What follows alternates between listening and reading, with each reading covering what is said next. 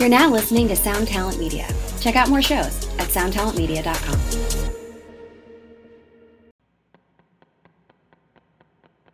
This episode is brought to you by Summer School Electronics. Summer School Electronics is a pedal company from Syracuse, New York, making incredible stuff. There are a few summer school devices knocking around the shred shed, and I can tell you from personal experience, they sound great, they hold up, and Mark is a super cool dude.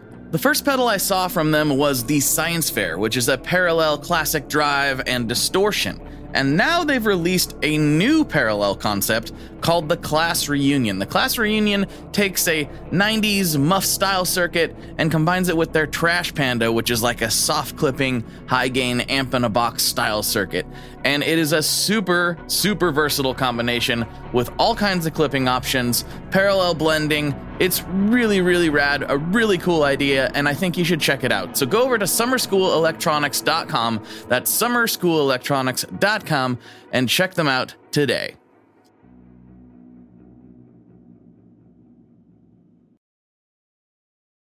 When you need mealtime inspiration, it's worth shopping Kroger, where you'll find over 30,000 mouth-watering choices that excite your inner foodie. And no matter what tasty choice you make, you'll enjoy our everyday low prices, plus extra ways to save, like digital coupons worth over $600 each week. You can also save up to $1 off per gallon at the pump with fuel points. More savings and more inspiring flavors make shopping Kroger worth it every time. Kroger, fresh for everyone. Fuel restrictions apply. Good afternoon, good morning, good night, good whatever it is, wherever you listen to this podcast. Thank you so much for tuning in this week. You know, I appreciate it. I say that every week because I do mean it. There are a ton of things you could be doing right now with your time, and the fact that you're choosing to spend them with me, honestly, it means a lot. So thank you very much.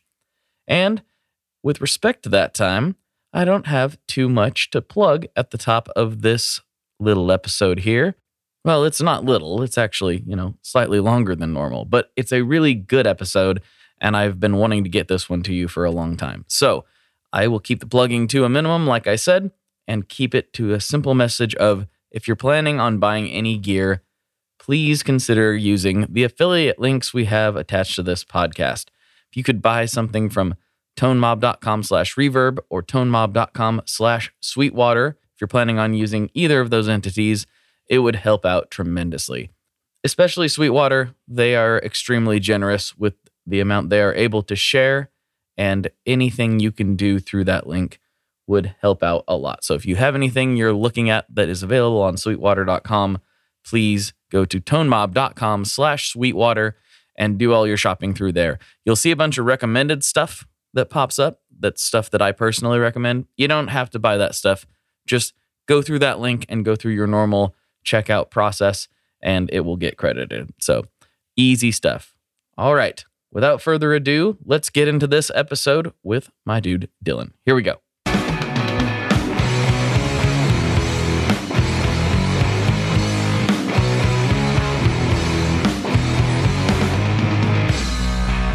Hello, everyone. Welcome back to another episode of the Tone Mob Podcast, the show about guitar stuff occasionally, sometimes. I'm your host, Blake Weiland, and with me today, I have Dylan McCurchie from Dylan Pickups and Dylan Talks Tone. What's going on, dude? Hey, man. Been looking forward to this. Yeah, me too. This is long overdue. We should have done this a long time ago. I agree. You have been doing guitar content based stuff for longer than I have, I think. When did you get started? Let's talk about the whole story. How'd you get started playing and uh, what made you start doing what you do now? Well, I started playing when I was six years old, something like that. My dad is a jazz guitarist, and we had a guitar store when I was a little kid. Mm-hmm. And so, I mean, I was wrapping up cables and working in the studio and playing when I was a little kid. So, all growing up, um, I probably spent more time learning about sound than I did actually playing. And I think as we were growing up, like my dad kind of got out of the music business when he had a family, and he's like, you don't want to end up being a drug riddled junkie, so don't play music on the road. And that kind of drove me to be more technical about what I learned about music. So I kind of went down the sitting on the other side of the desk side and less performing. So I did play and tour and play in bands and stuff, but not for a living. Um, I actually have a crazy story. I started my first business when I was 17 and this is my ninth business. I've like started them and sold them and started them and passed them on and stuff. And Mhm. um, my my living before this was I was in the power sports industry designing dirt bike parts. Okay. And I got hurt real bad. I broke my back in four places, three ribs, shoulder blade. Um, they gave me a three percent chance to walk. So like I'm super grateful to even be here. Um, and not long after that, I started a cell phone repair company. That was a whole other thing. I sold that. Um, but a buddy of mine from the dirt bike industry called me one day and he's like, Hey, I'm making guitar parts, uh, wiring kits and stuff. And he said, There's a guitar company that needs pickups. And what do you think about making them? And I had dabbled in it a lot, you know, dabbled in that stuff a lot. I'd built some wah pedals, I'd done some other stuff. And I was like, Yeah, let me give it a shot. So I made him a set and he loved them. And then he bought stuff for me for a few years. And then I kind of, that was probably in the maybe 2012, something like that. And I knew mm-hmm. right away because 2012 was YouTube was just starting to do a thing. And in my previous business, that was all e-commerce, but that was before YouTube was invented. And I, I so I knew we had to do something. So I started the YouTube channel. I think we've been doing it almost seven years and almost as long as making pickups, knowing that those two things, the content creation and the product together would would work. And so that's kind of how it all mm-hmm. started. And at first we were building parts for like other guitar builders. Like I would build, you know, if you needed five sets of something for, you know, a guitar or whatever, I would that you were building, I would make those for you. But 99% of the time it turned into retail. And then of course now it's 90% retail. hmm Yeah, you had a really good insight into the fact that content is going to be an extremely important part of your business in a way that I don't think very many people, even right now, still understand, which is kind of amazing considering everything that's happened in the internet age. I I still run into people constantly that have consumer facing brands that don't understand that that is a key piece of the puzzle. And it doesn't all have to be the same. It all doesn't always have to be the owner, but you do need to have content as some portion of what you you do if you are a consumer facing company to me. And uh, I think Earthquaker Devices is kind of a good, you know, example of that because Jamie and Julie aren't in every video. They're not in most of the videos, but they still have content as part of their strategy. Um, did you see that in other industries that you'd worked in, or what made you realize that, that that's going to be an important piece of trying to make this thing go? Um I so I'm a car guy. hmm Everybody Me thinks too. I'm everybody thinks I'm a guitar, a guitar nerd, but if I like guitars like this much, I Mhm. like cars and motorcycles like this much. People don't realize that guitars are probably a small percentage of what occupies the time in my brain. Mhm. And so I knew that watching how car companies were starting to utilize content and um but then also not just doing and watching other people I didn't want to just do demos and push gear. Like I knew I wanted to help people and I figured if I could uh I don't want to say become an authority because that sounds stupid because that's not Right. what it is. But it's like everybody knows that a better informed consumer is a better consumer and they end up being a m- better customer and a more long-term customer. So I knew that oh, if if we gave them something like some sort of knowledge that they would love that and keep coming back and that's I knew that. So partially it was a marketing strategy, partially it was because I want to be nice and I want to do things for people, you know. Um, I have a theory and it comes from all the way back in the dirt bike days is that and I've said this before, people that are familiar with my channel have heard me say it, but is that a guitar player or anybody in any kind of hobby, right? They only have a, a finite amount of money they can spend on that hobby per month. And that varies for people, you know. Some people might only be able to spend 20 bucks or 100 bucks or whatever it is. And they also have an, a because they're busy, they also have a finite amount of time that they can spend on that hobby. So you might only be able to play for 10 or 15 minutes a day because you have kids or you have a job or whatever. My job is to make sure that that money and that time is the best spent so that you can have the most fun in that little time. Mm-hmm. So if I can, with my YouTube channel, make it to where you waste less money on stuff you don't need, buy the right stuff, make the right purchasing decisions, um, and gain knowledge for future. And then the products that we make are no nonsense, just better. Then I've won. You know, that's what Mhm. I wanted. That's that was kind of the goal. Right. Yeah, that's a very similar approach that we've taken, you know, with the Stringjoy stuff. It's just like we want people to know because for so long people have not talked about things in the way that Scott does. It's just kind of like, well, this is better. Why is it better? Because it is.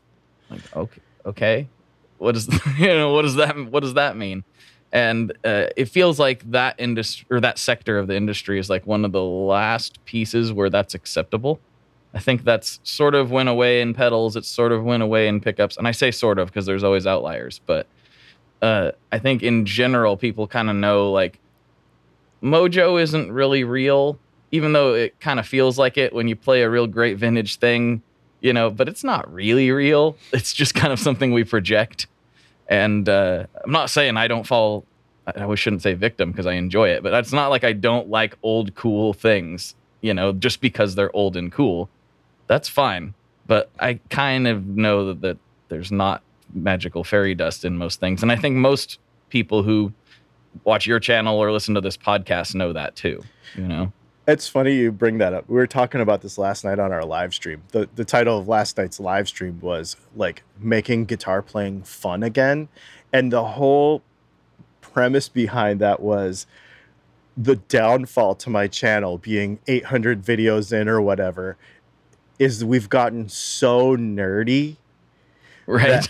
that it's like why do you play guitar in the first place? Is it like to be right when you talk about it with your friends or on the internet? Or is it to actually like create stuff and like be a musician and enjoy and create and share? Like i i almost i almost feel like i want to kind of switch it up and like let's put some personality into this and have some fun and kind of get away from like this is how a capacitor works you know what i mean like i'm just kind of Right. tired of that no, it's it's a really good point, and I realized early this year, and I've talked about this so many times on the podcast. People are probably getting sick of it, but I realized that I'm sitting here just absolutely, completely, totally spoiled with a place to create more gear than I know what to do with, and it just had become a thing where I wasn't doing what I felt like I should be doing. Like I've said on the podcast before, 14 year old me would be so mad, you know, be so upset. Like you have all this stuff, and all you do is just like make a couple videos for YouTube with it. Like make songs, make music, do the thing that got you into this in the first place, which is why I made my record earlier this year. I was just like, I just need to make music to make music. It doesn't matter what gear I use. It doesn't matter. Just use whatever I'm feeling at the moment and see where it takes you and just make stuff. And so now I'm just finally back in the mode of just making stuff. And I want more people to get there because I'm, as much as I do enjoy the gear side of it, just making music is what the whole point of any of this stuff is. It's the whole point. yeah i'm i'm making a shift kind of with my channel where i want to inject more more of my personality and more of our lifestyle because our lifestyle is very very unique which we can get into in a minute but it's very very unique our circumstances are very very unique and i did it on purpose Mhm. and so i want to share that and make that part of the creative process uh, the other thing is I want to share other people's stories. So we're going to start doing some stuff like, um, well, sort of like what we did with Stringjoy, where we went and we heard Scott's story and we like did a whole tour of the shop and all that kind of stuff. And we put that on the channel. We just did one with um, Runway Audio in Nashville last week. Mhm. That, that video comes out this coming Monday. Uh, probably by the time you hear this, it'll already be up. Um, and I think we're going to do something with McPherson guitars next month. Like I want to share, uh, and I don't care if it's another pickup builder. I have no competitive. I don't care about that stuff. Like uh, if it's another pickup builder, a pedal builder. Like I want to show other people's technical feats and creations and stuff, um, and and work in some more of our lifestyle and stuff and make it less about capacitors and pots and more about the creative process.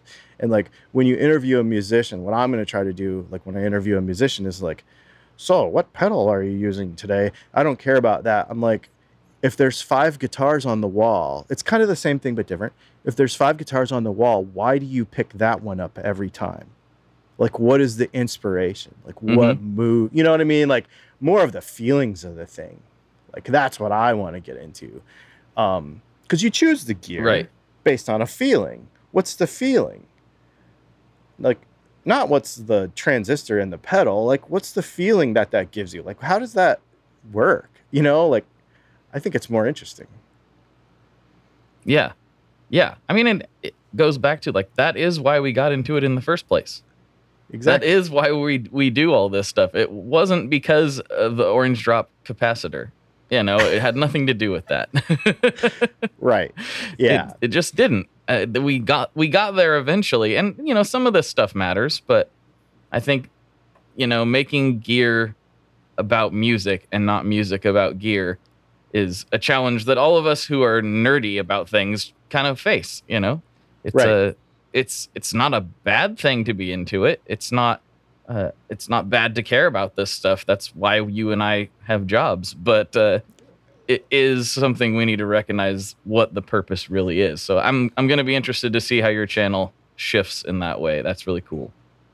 it has been interesting because we've already started to inject stuff into it and I've already taken a hit viewer wise because people expect this nerddom and you know like it's not always that anymore.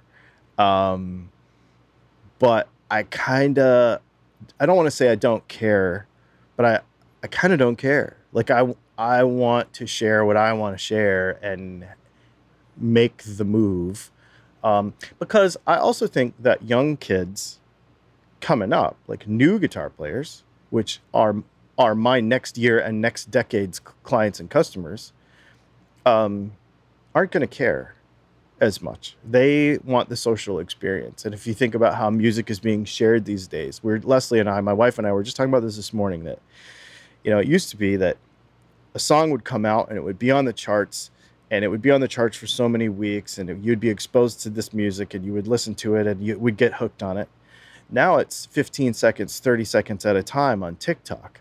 And Mhm. it might not even have anything to do with the music itself. It might have to do with the fact that that little piece of music uh, is associated with uh, standing on your head with an egg in your mouth. Like it has nothing Right. you know? So now it's a different way that people find music. And so kind of letting all of that evolve in my opinion is smart too because tomorrow's today's tiktokers are tomorrow's i gotta sell guitar parts to them.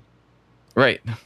Totally. you know when they grow up. So um, kind of learning like looking ahead and figuring out how can we uh, appeal to younger folks and make sure that guitar doesn't die with all the boomers. You know what i mean? Like i want i want kids to play. I want younger people to play. So and a lot of people don't agree with me on that or don't see it that way but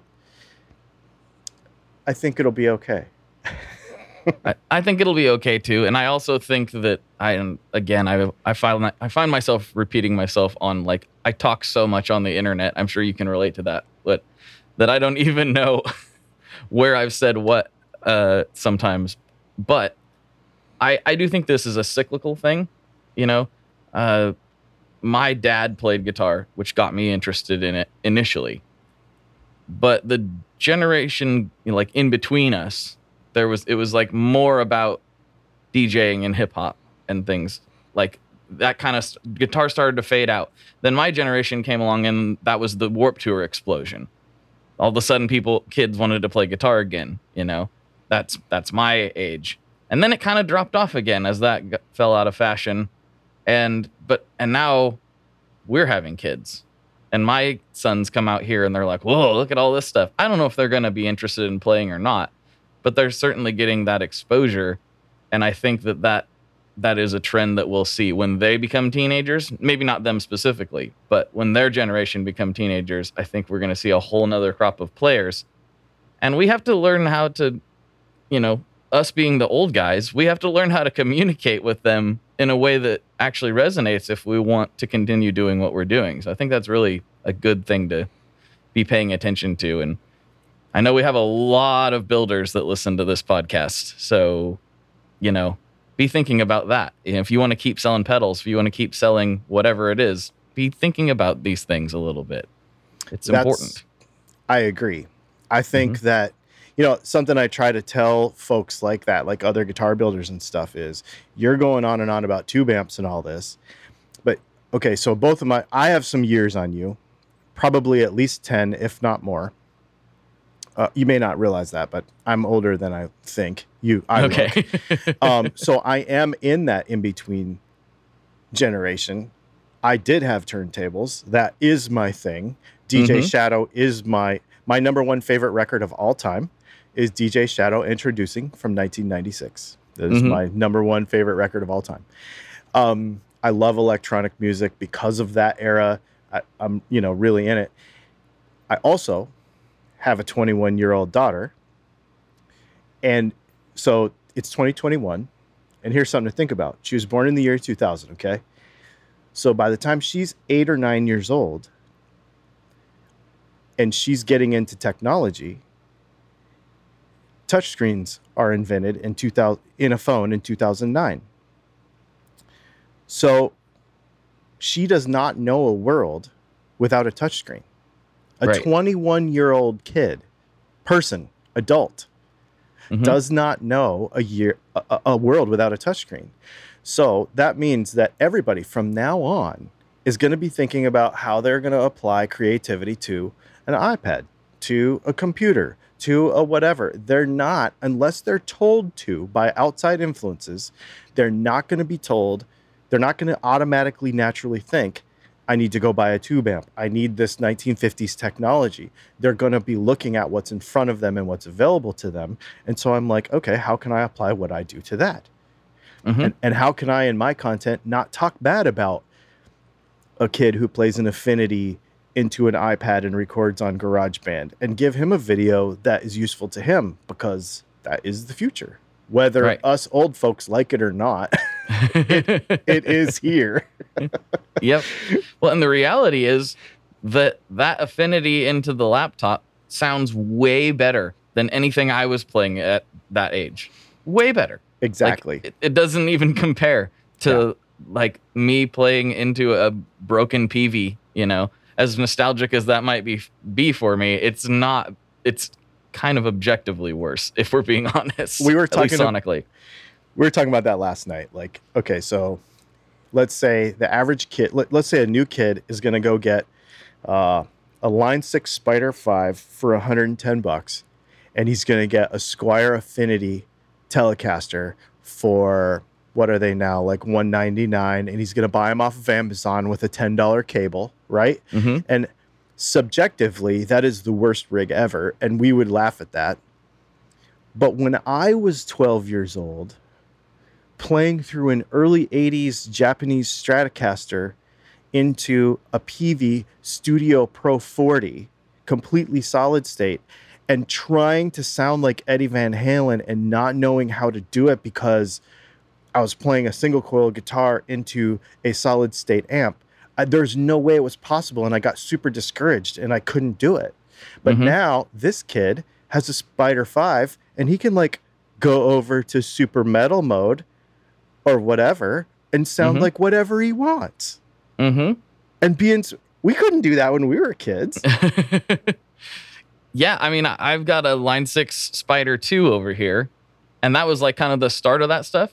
But even then, it wasn't what it is now because, like, yeah, they had the modeling and you could do that, but everybody laughs at insane mode for a reason because it's not very good. You know, Right. Y- it just isn't. But the new stuff, Yeah. that's it's a completely different ballgame. It really is. And to a kid, it is amazing because he can just sound huge. It doesn't even have Yeah. to be good. He can Right. just he can just be like, "Oh my gosh, I sound so metal right now." Right. And and then he's inspired and then he goes and picks up another record and he goes and learns another song like to me that's what matters.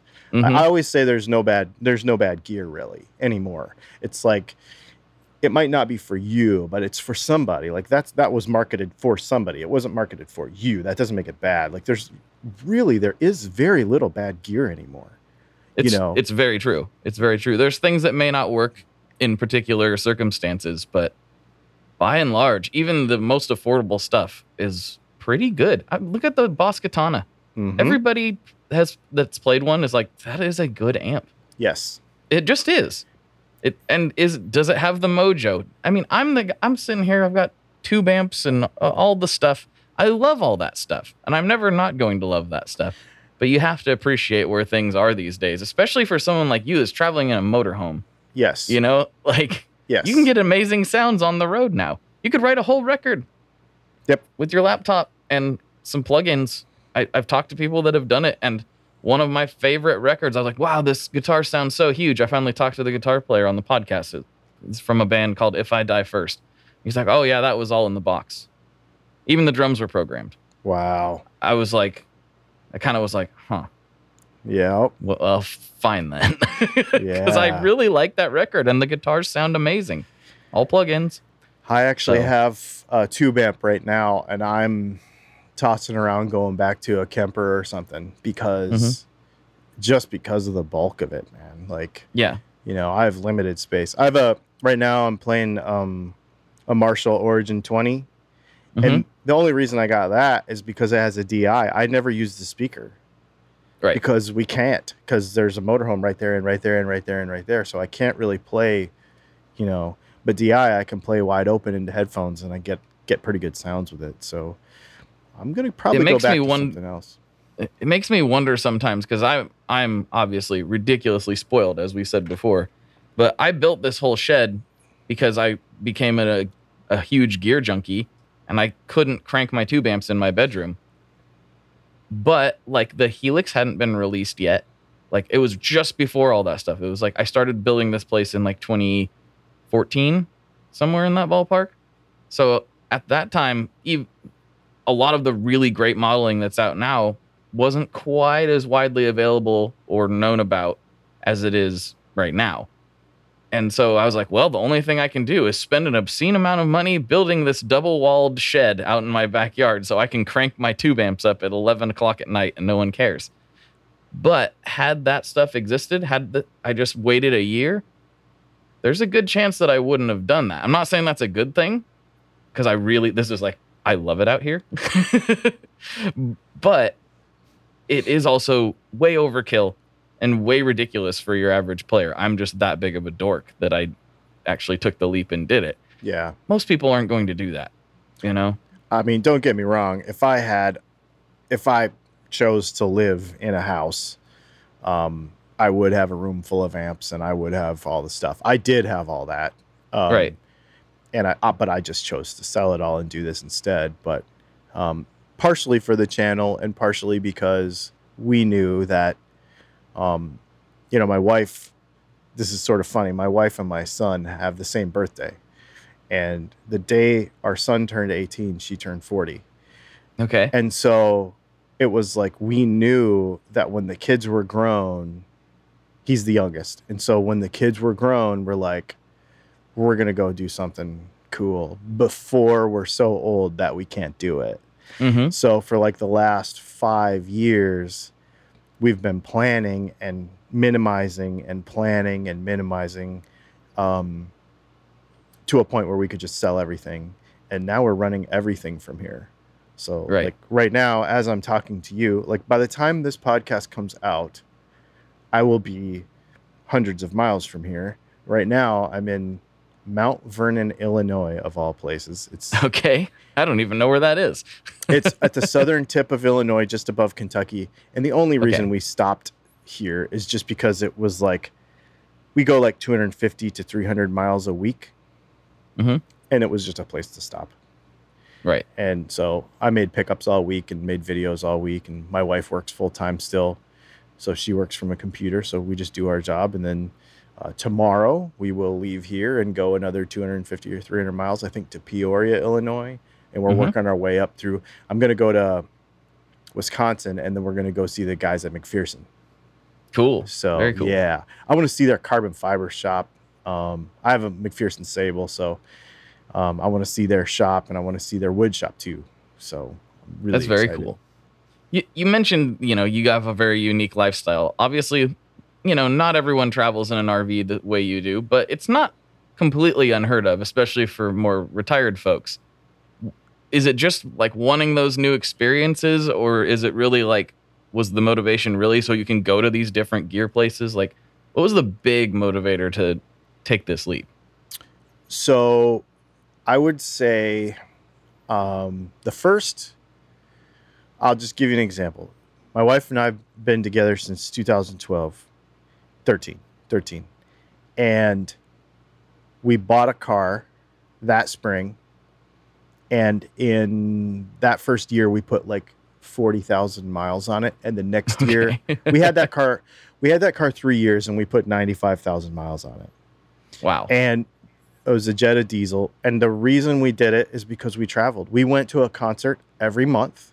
That was like a literally a goal. We went to a concert every month, and we went somewhere every, every other weekend, at least once a month. We did a road trip, and we would do probably a thousand miles a weekend wow. and we would so we just knew that we traveled wanted to travel and we're like well i don't know i was sitting in my driveway one day or sitting in my office one day and i was looking at my driveway and the trucks that i had in my driveway and i was like i don't need any of this like we're not even we both work from home. We're not even using any of it. Um and so we started to minimize and i told her i said once we minimize and we get down to it we can not only travel, but it could open up opportunities for me with the business to be able to meet more people, network more stuff, do more cool content. Um, and it will be good for the channel uh, because, contrary to popular belief, not everybody that is a YouTuber is a millionaire. What? So, no. what? So- This is astounding. exactly. so uh, we still have to work, eh, but and I'm still working at building the channel. So I'm like, well, the best we could do is just make more cool content and do more collaborations and stuff. So Mhm. let's do it. Like, let's actually go and do this stuff. So it was sort of a joint thing, Right. a, a joint motivation. And so uh, we sold our house in 2019, February 29th of 2020. We bought this and moved into it right at the beginning of COVID, which totally like screwed up my entire plans because you couldn't Right. really collaborate with anybody or do any shop tours or anything for the first year, basically. So that kind of got screwed up a little bit, but it it allowed us time to get into a groove. You know, now we've been living in it for a year and a half, and we've got a pretty good groove. Yeah. So uh, I think now that things are looking more optimistic, or at least I'm seeing them that way, um, now we're gonna start doing some cool stuff. Nice, nice. Yeah, you and I, we have different wiring. I have a uh, 1994 Chevy pickup that I've had since I was a teenager, and it has 93,000 miles on it. Oh wow! I uh, I don't I I used to drive a fair bit when I was commuting to work because it was basically I was far away from my house as you could be on the other side of Portland and still be in Portland. It was ridiculous. I had to cut through the heart of everything. But now that I've been working from home for the last what, four years or so, it's been I'm like I don't hardly drive at all, and I don't really. I'm not a road tripper. Everyone in my family is. My wife's like, I want to go on a road trip, and we did like a, I don't know, four and a half hour road trip here a few years ago, and I was just like, ah, I forgot. I really don't like this. I'm the only one that I know that uh, my dad was trying to talk me into going on a road. Trip. I'm like, I don't. Can we just fly there and see the thing? I, I don't know. I'm really weird like that. I realize that I'm weird. I'm the only one I know that is that way. Most people seem to like road trips. It's just not. I love traveling. I love seeing new things, but I want to get there as fast as possible. the, the cool thing now is w- we take our house so I don't Mhm. have to use anybody's bathroom and I don't have to sleep in anybody's bed or I don't have to do anything like that. I Right. can eat my own food. I don't have to eat gas station food, right? Like that's Mhm. pretty awesome. And we tow a Jeep Wrangler behind us. So when we get there, then we can go and explore like and find that's the that's it's a different way to do the same thing in shorter stints and it's Right. way fun. Way You way do fun. see a lot more stuff that way. Yes. Yes, you see a, you see a ton more than than you would if you just buzzed over everything. And you know the the flyover states, contrary to popular belief, I've been to a few of them now. They actually have some cool stuff. Everybody, you should check them out. They're not Yeah. they shouldn't be flyovers. Most of them, I don't think they've got cool things in them. But uh, you're experiencing that firsthand. And that's cool. You're you are the only YouTuber. I know you do other things too, but you're the only YouTuber I know that that is traveling. Um, are you doing? I feel like I remember you talking about you also have a more travel based channel outside of the guitar one. Is that correct, or do you just do special episodes on your your normal channel? I can't remember how you do that. So we have another channel, uh, my wife and I together, that is more of the motorhome specific content. And because we started this as beginners, like we'd never done it before. So I just tried to document as much of it as possible and still do. That Mhm. video, that channel only gets maybe a couple videos a month um, because I'm so. We used to shoot a video for each channel every week but I decided that doing it it was dividing my attention too much.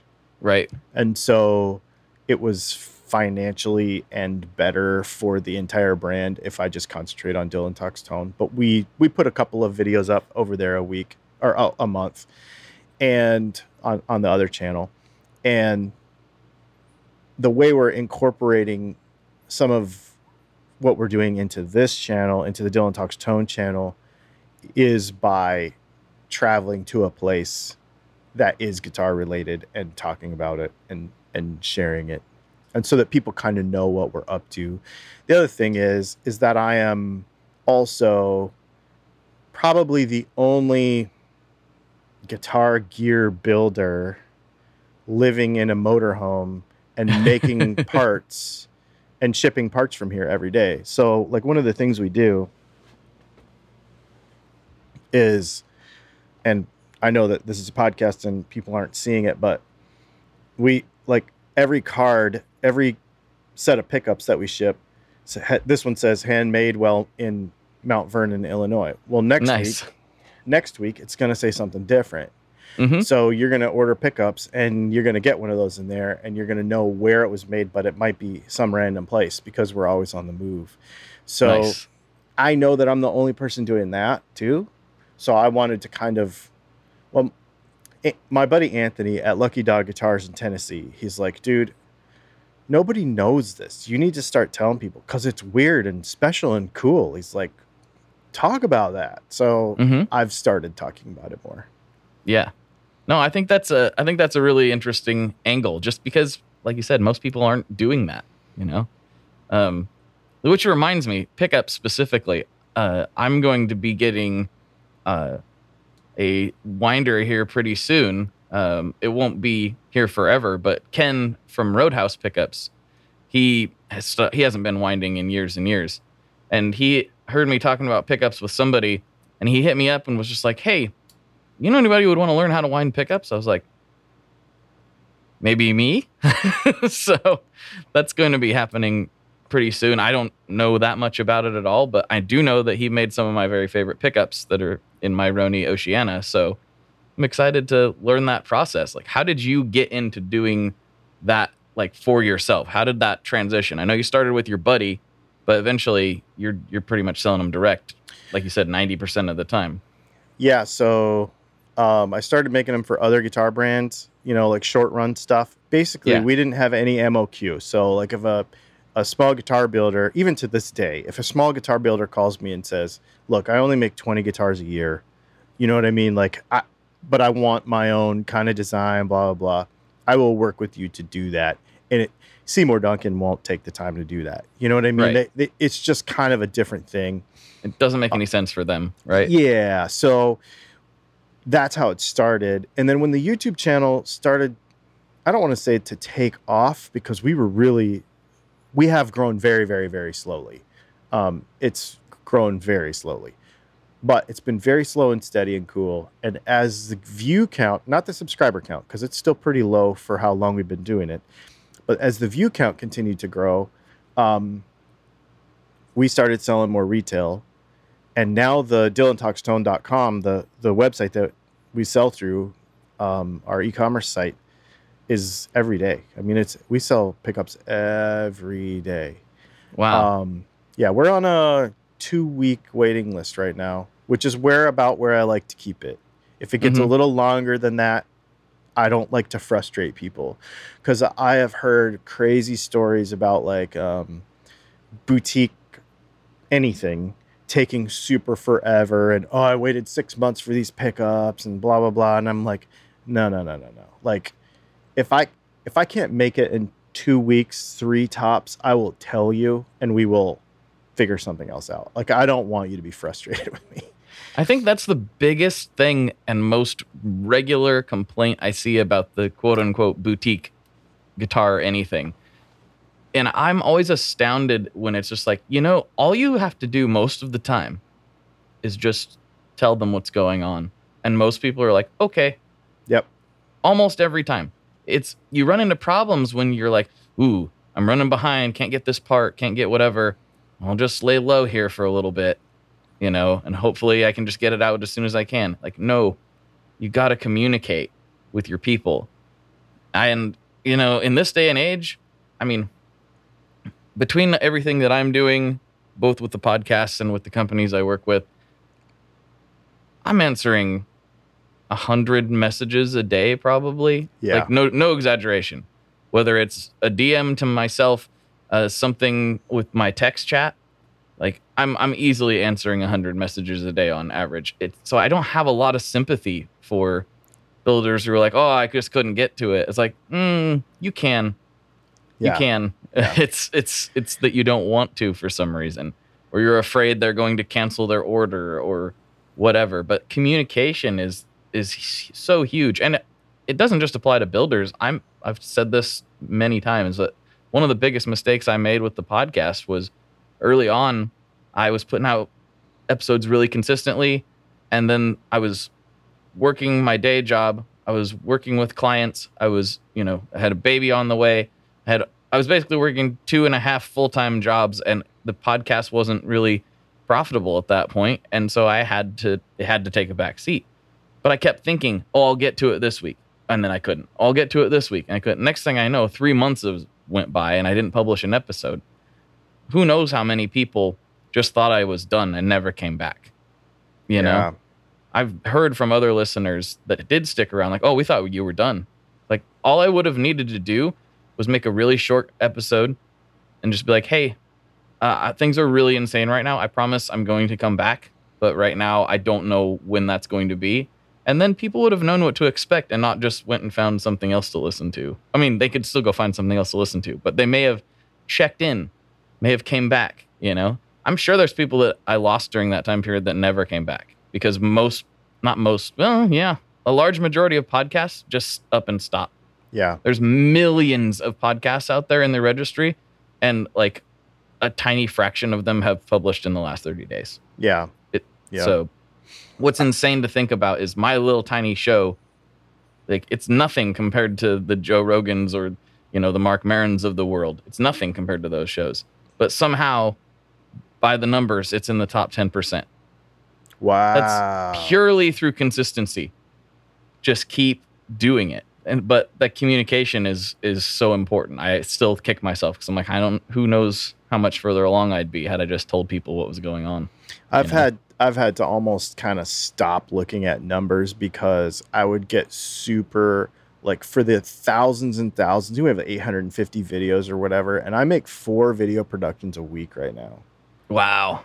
And so you do so- live streams and wait, other wait, things too, right? One, two, three. Yeah, four four days a week. So, um, I mean, I put a lot, a lot of work in this, and we only have like, I say only, I don't, I do not mean to sound ungrateful, but you know, you, you do it for. This is what happens in your head if you if you focus on this too much. I have fifty six thousand nine hundred and fifty three subscribers. That's great. And and I would have thought after seven years or whatever that I should have bajillions of subscribers, you know. And I, so and I'd get super frustrated with that. And I was like, you know what? I'm going to stop looking at the numbers, and I'm going to focus on making friends with all fifty six thousand of those people. Like Mhm. it changed focus. Like don't worry about the numbers. I think we have 6.4 million views. So like there are people watching even though they aren't subscribing, which is fine. And Mhm. so that's why we started doing the live stream on Thursdays. And the live stream on Thursdays solves a couple problems for me. You get 100 messages a day. I literally could not keep up with that many.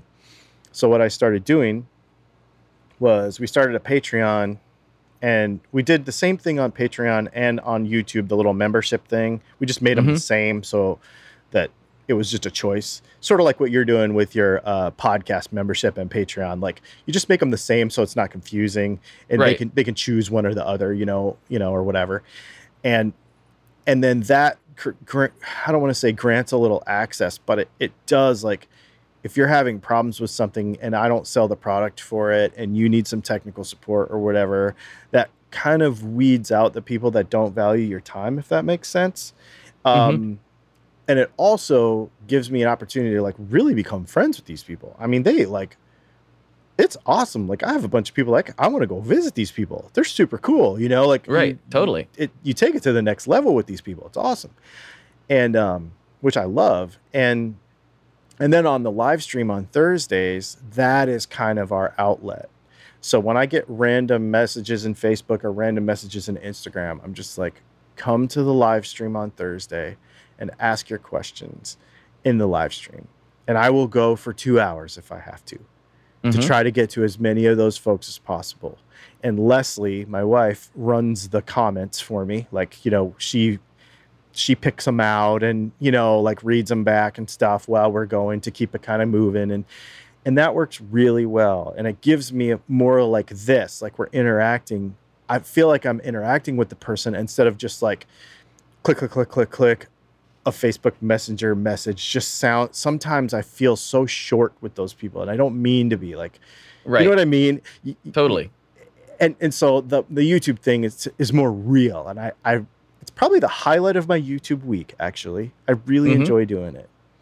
Yeah, I started doing a little bit more live streaming on Instagram, uh, just because like that's that's where more of my people are. I need to do more YouTube. I like do nothing on it, and I've said this for years. I do so little, but that's why I'm doing these videos now. I actually put out to everybody. I was like, should I do videos for the podcast? Would anybody care? To me, that's not interesting content for YouTube.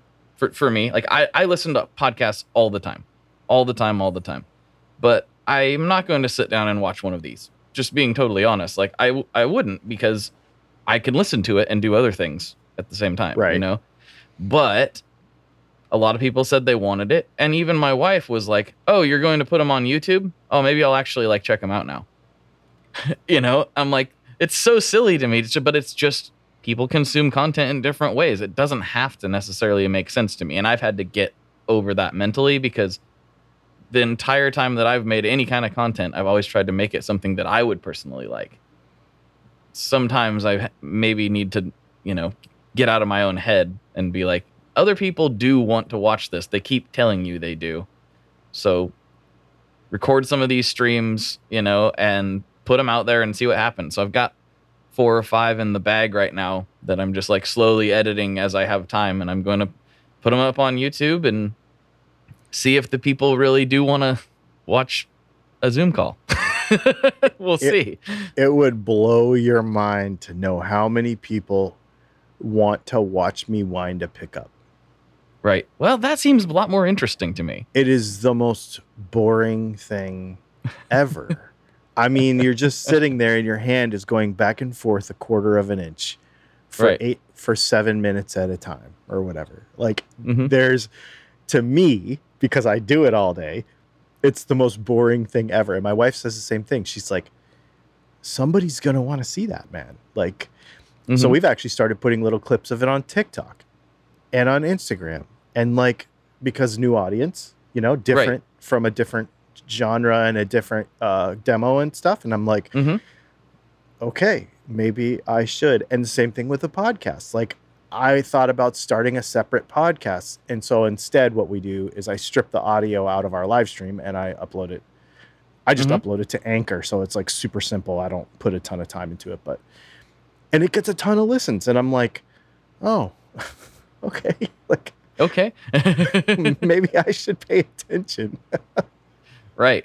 Yeah, that's like it's not always about us, right? I just people like to there are millions and millions of people who will sit around and I don't mean this in a derogatory way, but this is just how I view it.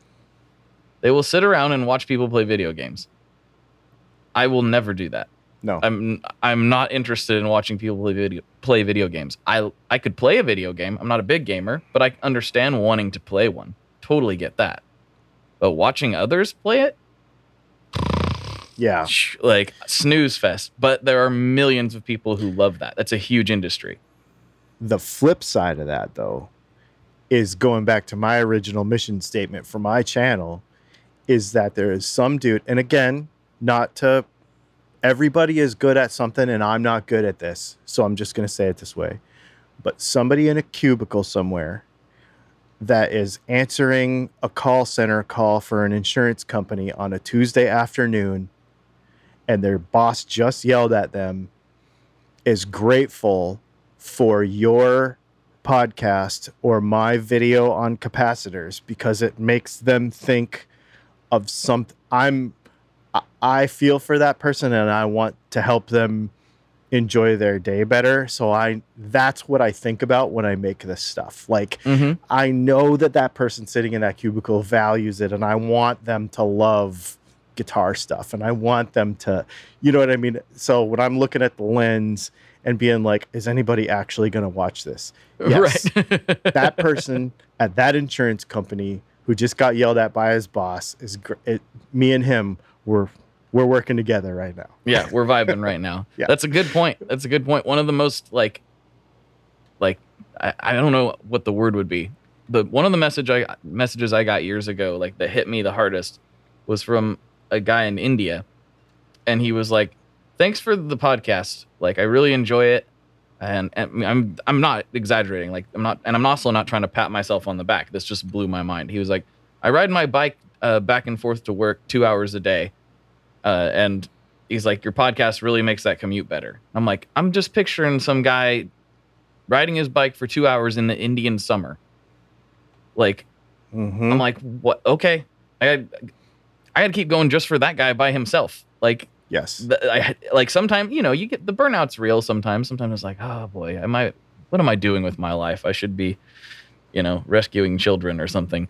Uh, but one, yeah, You- the, you know, the ones that do it, for me are the like I just had one yesterday, and it was because of your videos, I was able to buy some tools and like adjust my own action for the first time, and it saved me Mhm. fifty dollars. Or uh, uh, we've actually got a bunch of people that are learning to wind pickups. Like the video that just came out today, like an hour and a half ago, was basically a desk tour to show you all the little random part tools that I use to make pickups. I'm gonna have like, to check that out. yeah, I was going to mention that to you since you've been in Winder, Eh, because I'm opposite of a lot of people. There are no secrets with me. Uh, like, I want you to know this stuff. Like, so I'm sharing everything, not wind counts and specs and stuff like that, but you know, the, for like my brand and whatever. But like how to make all this stuff, and so like to get a to get an email and be like, because of your video, I took a fishing reel and made it into a winder and I made my own pick. Like that makes my day. Yeah, that's super cool. Yes. Yes. Yes. And uh, I should also say, like, I hope I wasn't coming off as complaining earlier about my 100 messages. I actually talked about this with Kyle Gass on an episode a while back. And we were talking about uh, attention, you know, and he was saying, "Do I? Why do I pay attention to my Instagram comments? Why am I like diving into this at this stage in my career?" He's like, "Is it going to make me more or less relevant?" And you know, I, I said to him, I said, "Well, the thing is, like, I might be kind of tired about talking about guitar pedals, even though I love guitar pedals. You know, when you talk about the same thing all day, every day, at some point you want to talk about aliens." Um, or something else. Exactly. And and so I said, but the second I stop getting messages about guitar stuff or about in general, the second that stops, I'm gonna be like, whoa, what happened? Uh oh. Like you get used to a certain level of attention and you come to appreciate it. And then when you if you don't have it for some reason, then it feels weird. And that's and that's what he said. He's like, Oh yeah, when they stop commenting, that's when I'll care. I'm like, yeah, that is when we all care. You get used to a certain level of attention and um it's not that you have to have it to survive or anything, but you you know, us as creators, we we like the feedback. It may it may get overwhelming at times, and we may be you know, maybe some of this sounded like I was complaining. I'm not complaining about it. I'm just talking about the reality of the day to day, and I'm feel very fortunate to be able to do this. So, you know, that's the main thing. Even the angry people, like again, going back to the person sitting in the cubicle, like the guy that's super mad at me in the comments because he thinks I said the wrong thing about a capacitor, uh, that's not me, man. His boss just yelled at him, and he needs that video so he can smile at the end of the day. Like, I, you know, I don't even get bent about that stuff, like, even mm-hmm. all the mm-hmm. negative stuff, because it's just they had a bad day. They need some guitar stuff, you know, like, I, I don't know. I, I'm just such a positive person, and I, I'm more of a build it, build it, go, go, go kind of person that I just hope that. And I'm not saying it never gets to me, but I want to be positive for those people for sure. You know, totally, totally. One thing that helped me, uh, I I'm really lucky in that for whatever reason, probably because I'm not on YouTube that much, but uh, I don't get a lot of negative stuff. I get I, things poke through the crazies come out once in a while and and things happen. But I most of the comments I get are positive or at least like constructive. And when a bad one comes through, you know, I I follow uh, Gary V, Gary Vaynerchuk for anybody who doesn't know that he's like this online social business guy. Same. Super smart, super smart. Um but he uh he had a thing where he was like, "What about your haters?" Because he gets a lot of haters because he's pretty bold, you know, and so mm-hmm. that that tends to attract some haters. And his thing is like, if they are going to take time out of their day to leave a nasty comment on my content that I'm doing for free because I want to do it, they're probably not doing so great. They're probably in a bad place, you know, mentally, or like you said, they had a bad day, or you know they just they're just kind of angry in general they're probably not doing that well. And you should like feel for them in that way. And i was like oh that's a lot healthier and a lot better and a lot more accurate way to view it than what i or most people would tend to do. So i think yeah. that's important for i know there's a lot of youtubers and uh, podcasters that listen to this as well. So you know this is just things that has helped me process some of this stuff because it's a weird it's a weird way to live. yeah, everybody's everybody's a people. You know, mm-hmm. that's what I always try to like tell myself that every everybody's a person. Uh, and, and I think sometimes we forget that when we hit the key the keys on the keyboard that there is a person that's a person that you're talking yeah. to and it, everybody, you know, one of the things that'll come up in a con, everybody says on the internet all the time is like, well, that's just the way the internet is. No, the internet is a bunch of people talking to each other. That's all right. the internet. It's just a bunch of people talking to each other. So just remember it's a people. Like that that's mm-hmm. kind of the way I, you know. So it like I said, it's no I'm not saying it doesn't ever get to me because sometimes it does, but uh I just like creating so much that mm-hmm. I don't really care. Like, right. I've almost kind of gotten to the point where if I'm in the mood to make a video about something, I'm just going to do it. Like, I know that this video that comes out next Friday, nobody's gonna watch it or whatever day. But I'm having fun making it, so okay. And we say nobody's going to watch it, but what you just said reminds me of something I used to say on this podcast a long time ago that I've I haven't really brought up as much. But if you get if you get 10 people, if you get one person, if you get one download, you get one stream. But, you know, we tend to say like you know, like things like you just said, nobody's going to watch this. And I said nobody's going to watch these, you know, these uh, things. That's not true though. You're right. When we say nobody, we mean that there's it's like, oh, this didn't do as well as it normally did. And in your case, that might still mean that 1,200 people watched it, even though that's not as good as a normal video, quote unquote, or whatever the number is. right. Uh, you know, and sometimes I get in my head a little bit with, you know, some of the things I say because I look at the downloads and I look at like Spotify tells you how many, how much the average completion time. None of the other platforms do that for some reason, but Spotify does. And I look at my total downloads and I look at the average completion time, which is over an hour, according to Spotify. And I'm like, oh, wow. Gets a little bit overwhelming sometimes because Yeah. it's like, like you said, every one of those is a person.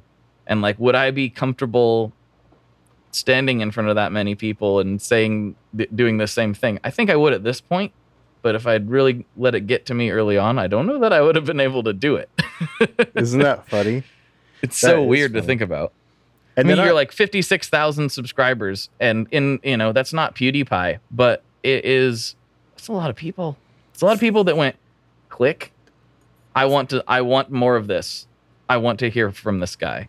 It's a lot of people. 56,000 people is like six times the size of the town that I'm in right now. Right. You know, like when you Yeah. really start to put 56,000 people is like the Arizona Cardinals stadium full mm-hmm. or whatever. You know what Yeah. I mean? Like when It's you start to really think about that, you're like, yeah, could you stand on the stage in at on the 50 yard line at the Arizona Cardinals stadium and look at all these people and be like, I don't have enough subscribers. Right. Like- exactly. you're an, you're just a jerk, dude. Like, you know what I mean? And that's why I really like changed how my brain was thinking about it. Like, no, I'm gonna. I want to know. I'm if if I if I quote unquote only have this many, I want to get to know as many of them as possible while I still can. Because when I have a hundred thousand or two hundred thousand, there's there will be no way. mm-hmm. So take advantage of it and do it the opposite. Like take advantage of the numbers and like get to know as many of them as possible. Like connect with as many of them as possible. Yeah, that's why I love the text chat that I have going on. You know, there's like what like 150 people on there or something like that.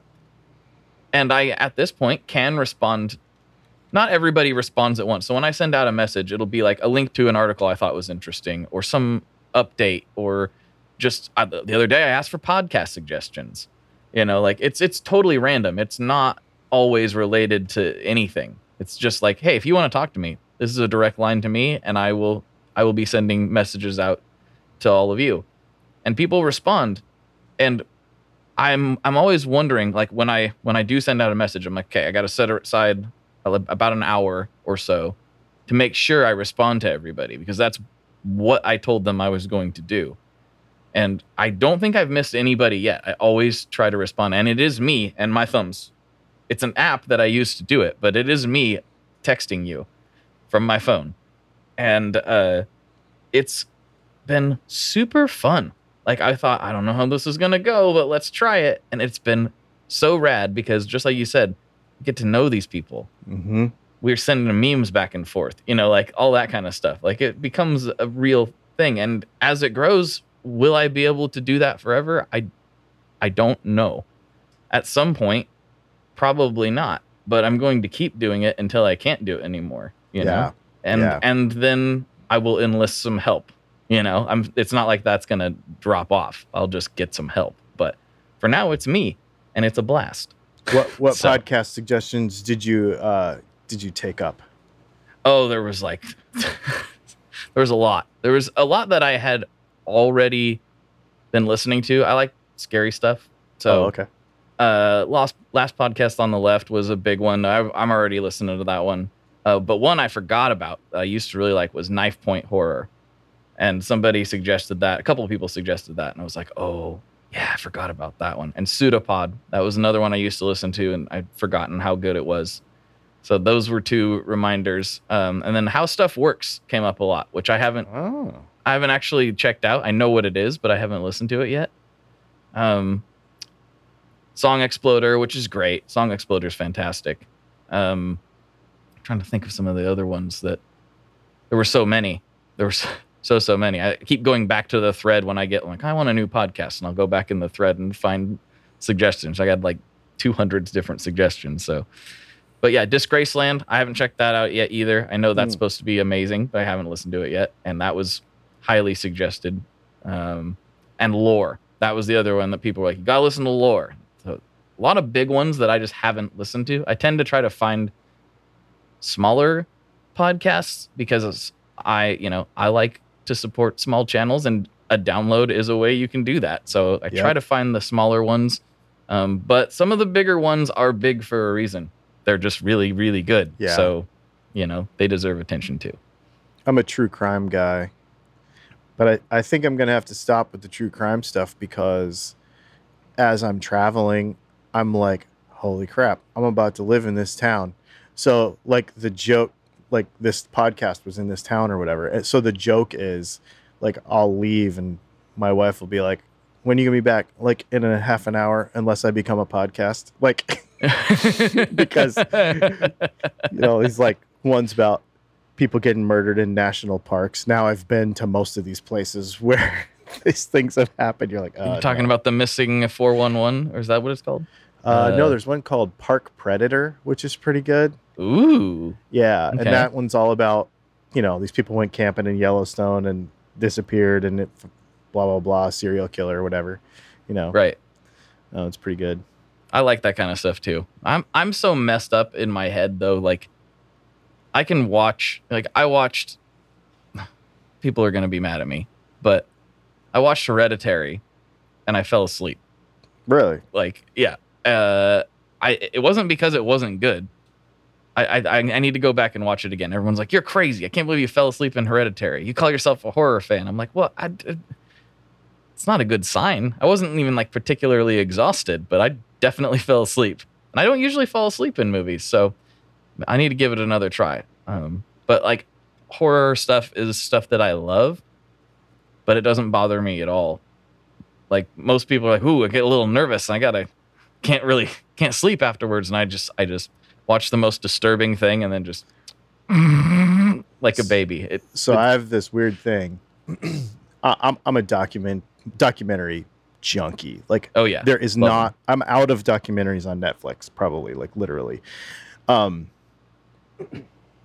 the but when it comes to the horror stuff um i i seriously have this i cannot see skin being poked cut or slashed Uh, okay. Like, Well, that then is- I have some, some movies to stay away from. that is the thing yeah shoot getting shot explosions uh james bond everything you know even um you know any kind of but like as soon as there is a needle syringe going into skin or a knife or a sword or i'm out hmm i, I Yep. just i don't mind blood i just don't want to see the actual thing that makes it happen It's All a- right. Well, I'll I'll send you a list of things to never watch because I have a whole list for you. Don't approach any of the uh, uh, what they call that that movement in the mid two thousands, like the new French extremity movement. Yeah, don't watch any of those movies because Okay. uh, you're gonna have a bad time if that's if that's Okay. your thing. that's so funny But hey, man, uh, we've been going for about an hour, and Okay. I have not gotten into the classic questions yet, and uh, I need to do that. But before I do, I want to give you a chance to say whatever you want to say. If you got an Aunt Gertie you want to say hello to, if you got a recipe you want to share, or any kind of message you want to get out to a few thousand people, now is the time to do it. Uh, well, first of all, thanks for having me. This is super fun. Of course. Yeah, And this I- is a blast. I hope it's not the last time because this is we have just scratched the surface. This is super fun. Second of all, um, I guess if I'm gonna do any kind of like plugging stuff, um, just the Dylan Talks Tone thing. You can just go anywhere on the internet and Dylan Talks Tone. We're there. Um, and come be a part of the live thing on Thursdays. That is really, really fun. I really Mhm. love that. I just love connecting with everybody.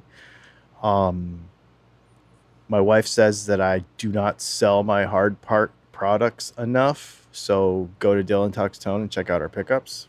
Uh, we haven't even talked about them, but they're awesome. And you know you'll find out if you just come hang out over at the youtube channel and stuff and um and also like if you want to know anything else about what we're doing ask in the comment like i want to do always around guitar things but i i also want to share like how we do it because this is crazy what we're doing is insane it's so fun but i want to share it with others and then the other thing too is uh, since you have an audience that contains folks that make things and are Right. are involved in music, let me know um, if you want me to come see it and share your story. Because we don't charge anybody or anything. We just show up and be like, uh, and and you'll see. Like we did uh we did uh, Runway Audio in Nashville, and he's like, "How are you going to make this into a whole video? Because all you do is solder an end on a cable."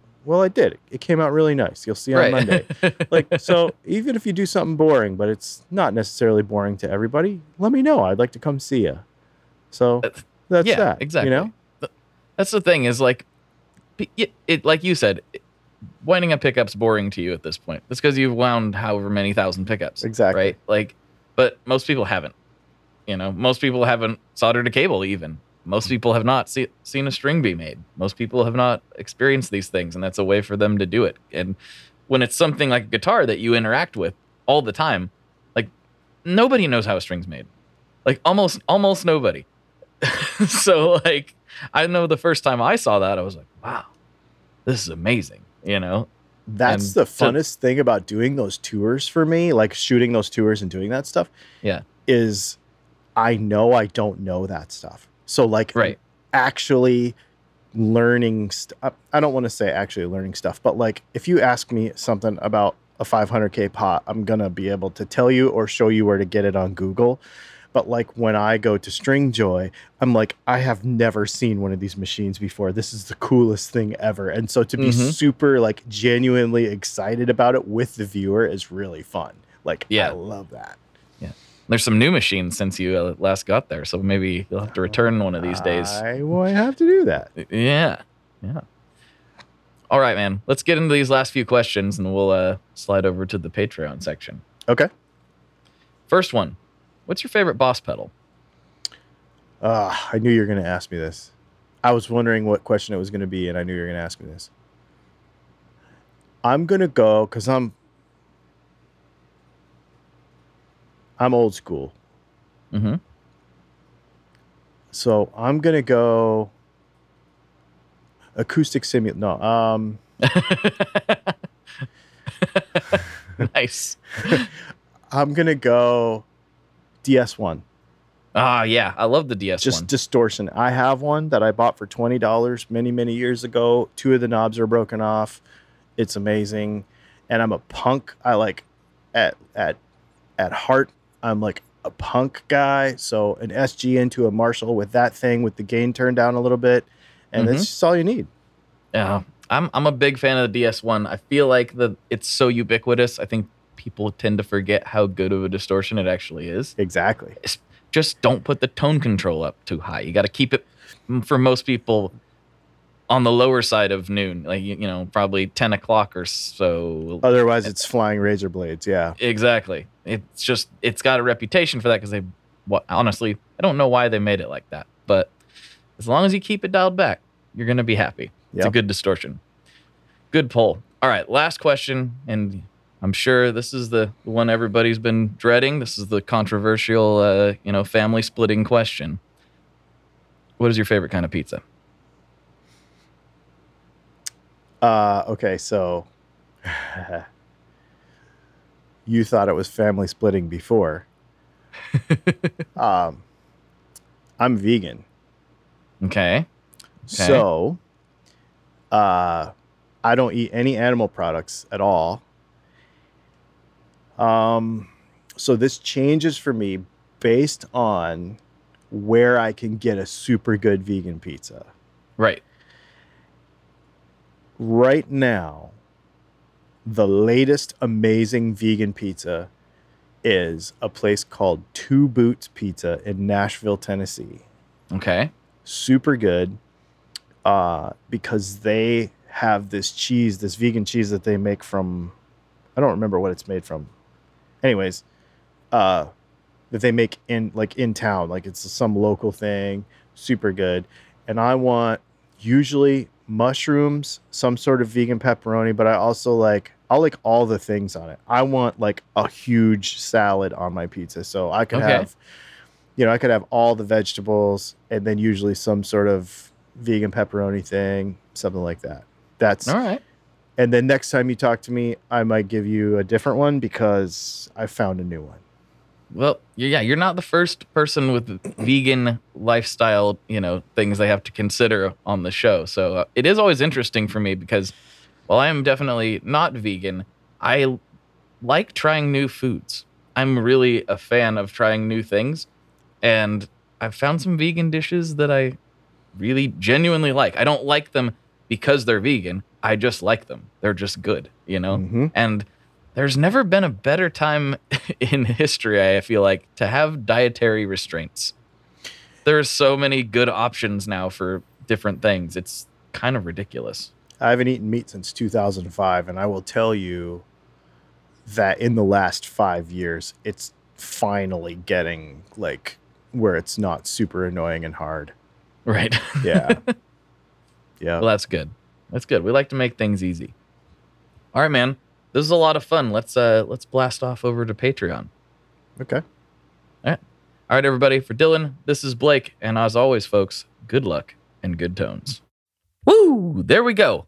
Another one off into the world. Another episode floating around and somehow landed in your ears. Isn't that weird how the internet works? That's kind of insane if you really, really think about it.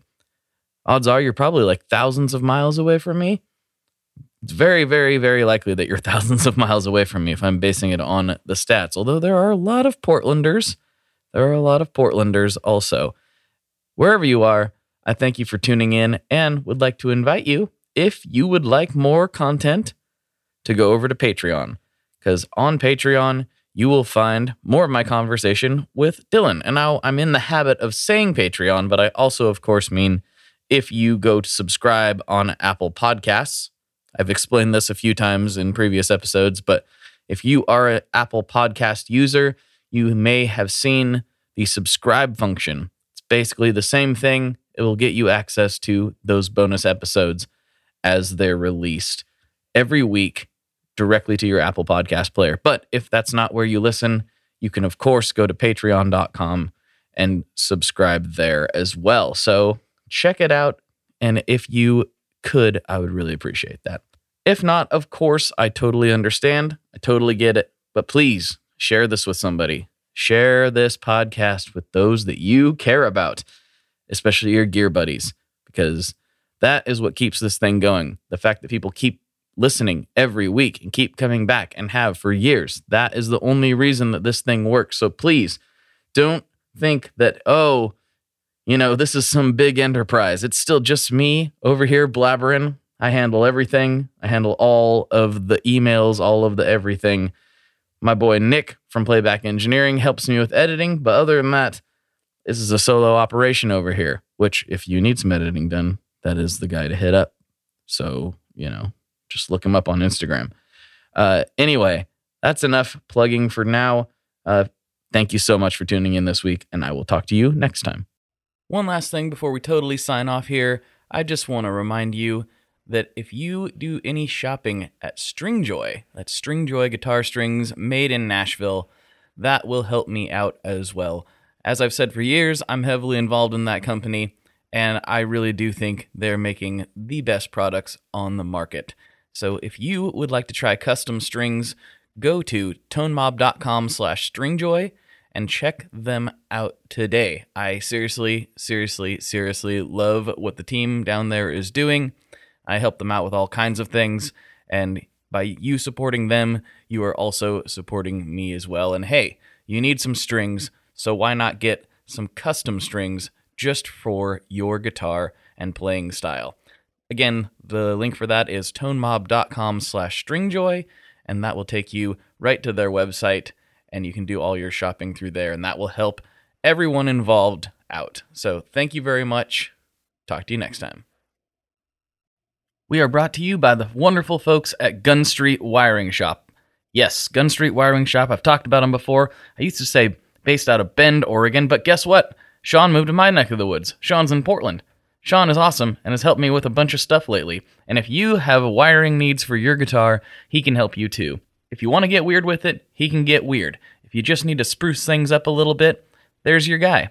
He takes all the guesswork out of doing your guitar wiring and he makes it simple, and his customer service is top notch. And I can't say enough good things about Gun Street as a company. I really respect Sean and what he's all about, and the product is top notch. I've got three different guitars that now have Gun Street harnesses in them, and I could not be happier. So go to gunstreetwiringshop.com and check them out.